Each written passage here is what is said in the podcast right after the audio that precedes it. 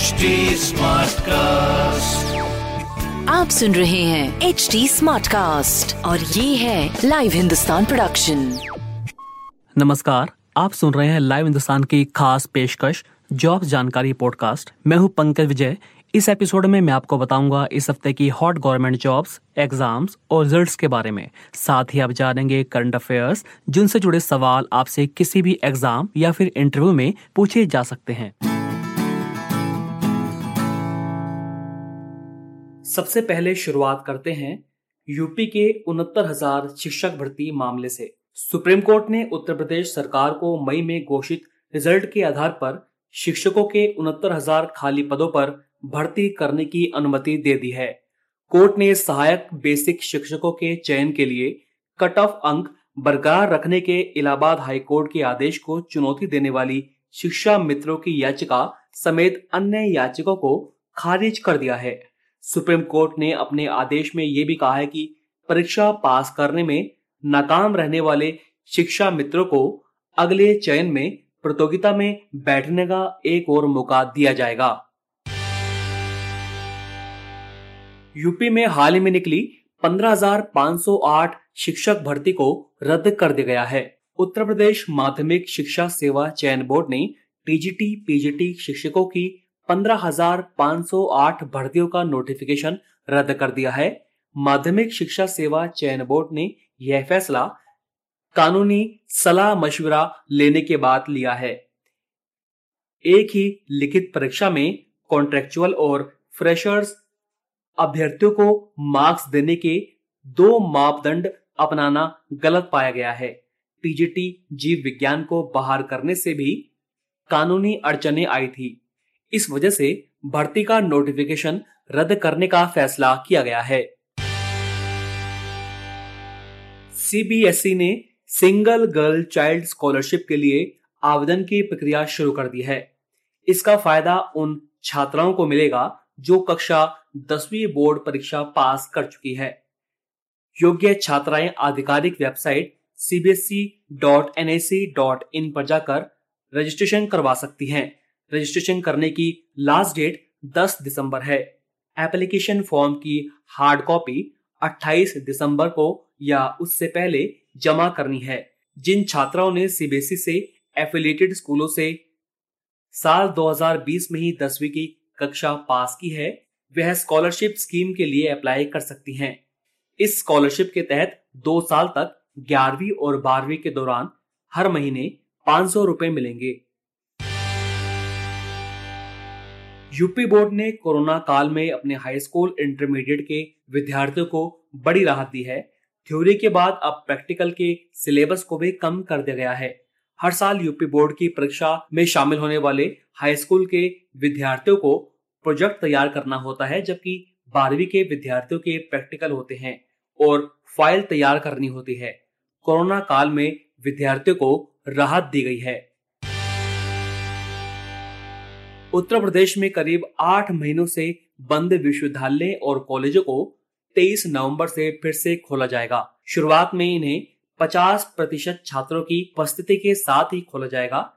राज्य सरकार ने विश्वविद्यालय और कॉलेज खोले जाने को लेकर गाइडलाइंस भी जारी कर दी है। सभी छात्रों को मास्क पहनना होगा। कैंपस और कक्षाओं में सोशल डिस्टेंसिंग संबंधी गाइडलाइंस का पालन करना होगा। हैंड सैनिटाइजर का इस्तेमाल करना होगा। विश्वविद्यालय को हेल्थ प्रोटोकॉल के साथ हॉस्टल खोलने की अनुमति भी दी गई है।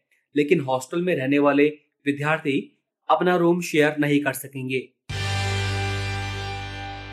उत्तर प्रदेश शिक्षक पात्रता परीक्षा 2020 कराने की सरकार से अनुमति मिल गई है। प्रशासन को तैयारी के लिए कम से कम तीन महीने की ज़रूरत है। परीक्षा 15 फरवरी के बाद ही होने की संभावना है। टीईटी के लिए वैसे तो हर बार बड़ी संख्या में अभ्यर्थी आवेदन करते हैं, लेकिन इस बार रिकॉर्ड संख्या में आवेदन आने की उम्मीद है। ऐसा इसलिए है क्योंकि एनसीटीई ने हाल ही में सीटीईटी की वैधता सात साल से बढ़ाकर आजीवन कर दी है। अभ्यर्थियों का मानना है कि आज नहीं तो कल यूपी टीटी की मान्यता भी आजीवन होती है तो उन्हें दोबारा परीक्षा देने की ज़रूरत नहीं पड़ेगी। वैसे यह निर्णय यूपी सरकार को लेना है कि टीटी प्रमाण पत्र की वैधता पाँच साल रहेगी या आजीवन मान्य रहेगी। दसवीं और बारहवीं परीक्षा के दौरान आउट ऑफ़ सिलेबस प्रश्न की अफवाहें ना हो, हर प्रश्न सिलेबस के अंदर के हो, इसके लिए सीबीएसई ने वैल्यू बेस्ड प्रश्न को लेकर दिशा निर्देश जारी किए हैं। बोर्ड की माने तो बोर्ड परीक्षा में प्रश्न कई तरह से पूछे जाएँगे। हर चैप्टर के बाद जो प्रश्न दे रहते हैं उन प्रश्न के अलावा चैप्टर के अंदर से भी प्रश्न पूछे जाएँगे। ये प्रश्न चैप्टर के अंदर बने बॉक्स में रहेंगे। इसके लिए बोर्ड ने सभी स्कूलों को इसका निर्देश दिया है। उत्तर प्रदेश पुलिस भर्ती एवं प्रोन्नति बोर्ड ने पुलिस में 18,912 पदों पर भर्ती की प्रक्रिया शुरू कर दी है। इसकी परीक्षा आगामी महीनों में कराई जाएगी। इसमें सबसे ज़्यादा 9,534 पद police sub inspector platoon commander PSC व अग्निशमन द्वितीय अधिकारी के हैं। एमओयू को मंजूरी के लिए राज्य सरकार के पास भेजा गया है। मंजूरी के बाद परीक्षा का शेड्यूल जारी किया जाएगा।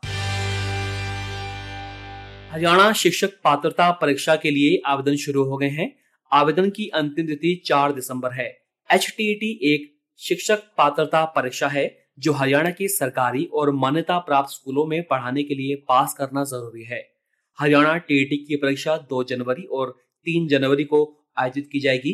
अगर आप इसके लिए अप्लाई करना चाहते हैं तो हरियाणा टी डॉट इन पर जाकर अप्लाई कर सकते हैं। अब बात करते हैं इस सप्ताह निकली ताज़ा नौकरियों की।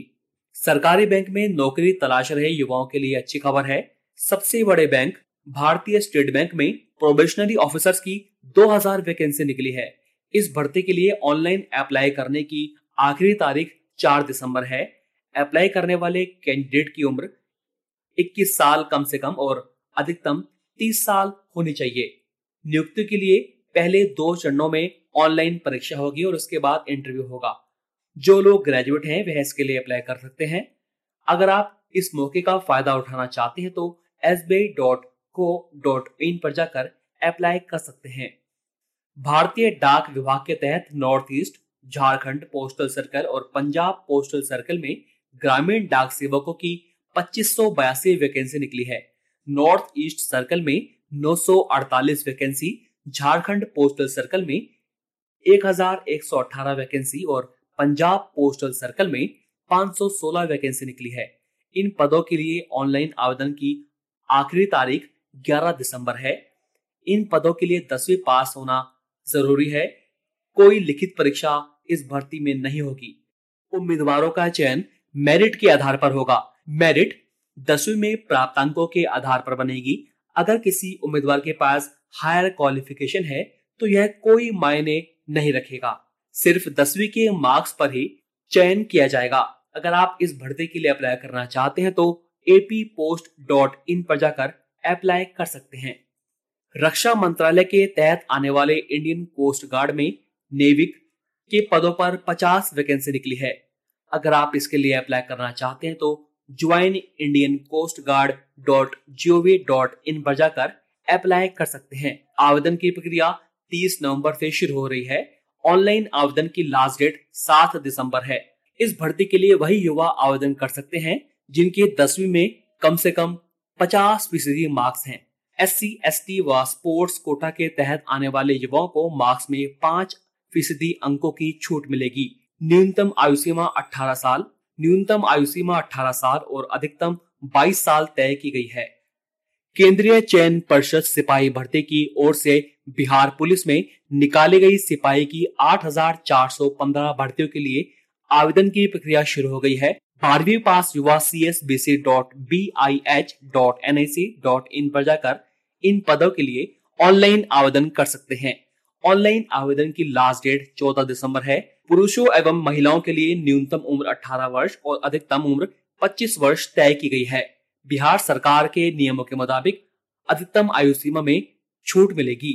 नेशनल बिल्डिंग कंस्ट्रक्शन कारपोरेशन ने सिविल इंजीनियर के पदों पर 80 और इलेक्ट्रिकल इंजीनियर के पदों पर 20 वैकेंसी निकाली है। ये भर्तियाँ कॉन्ट्रैक्ट पर निकाली गई है।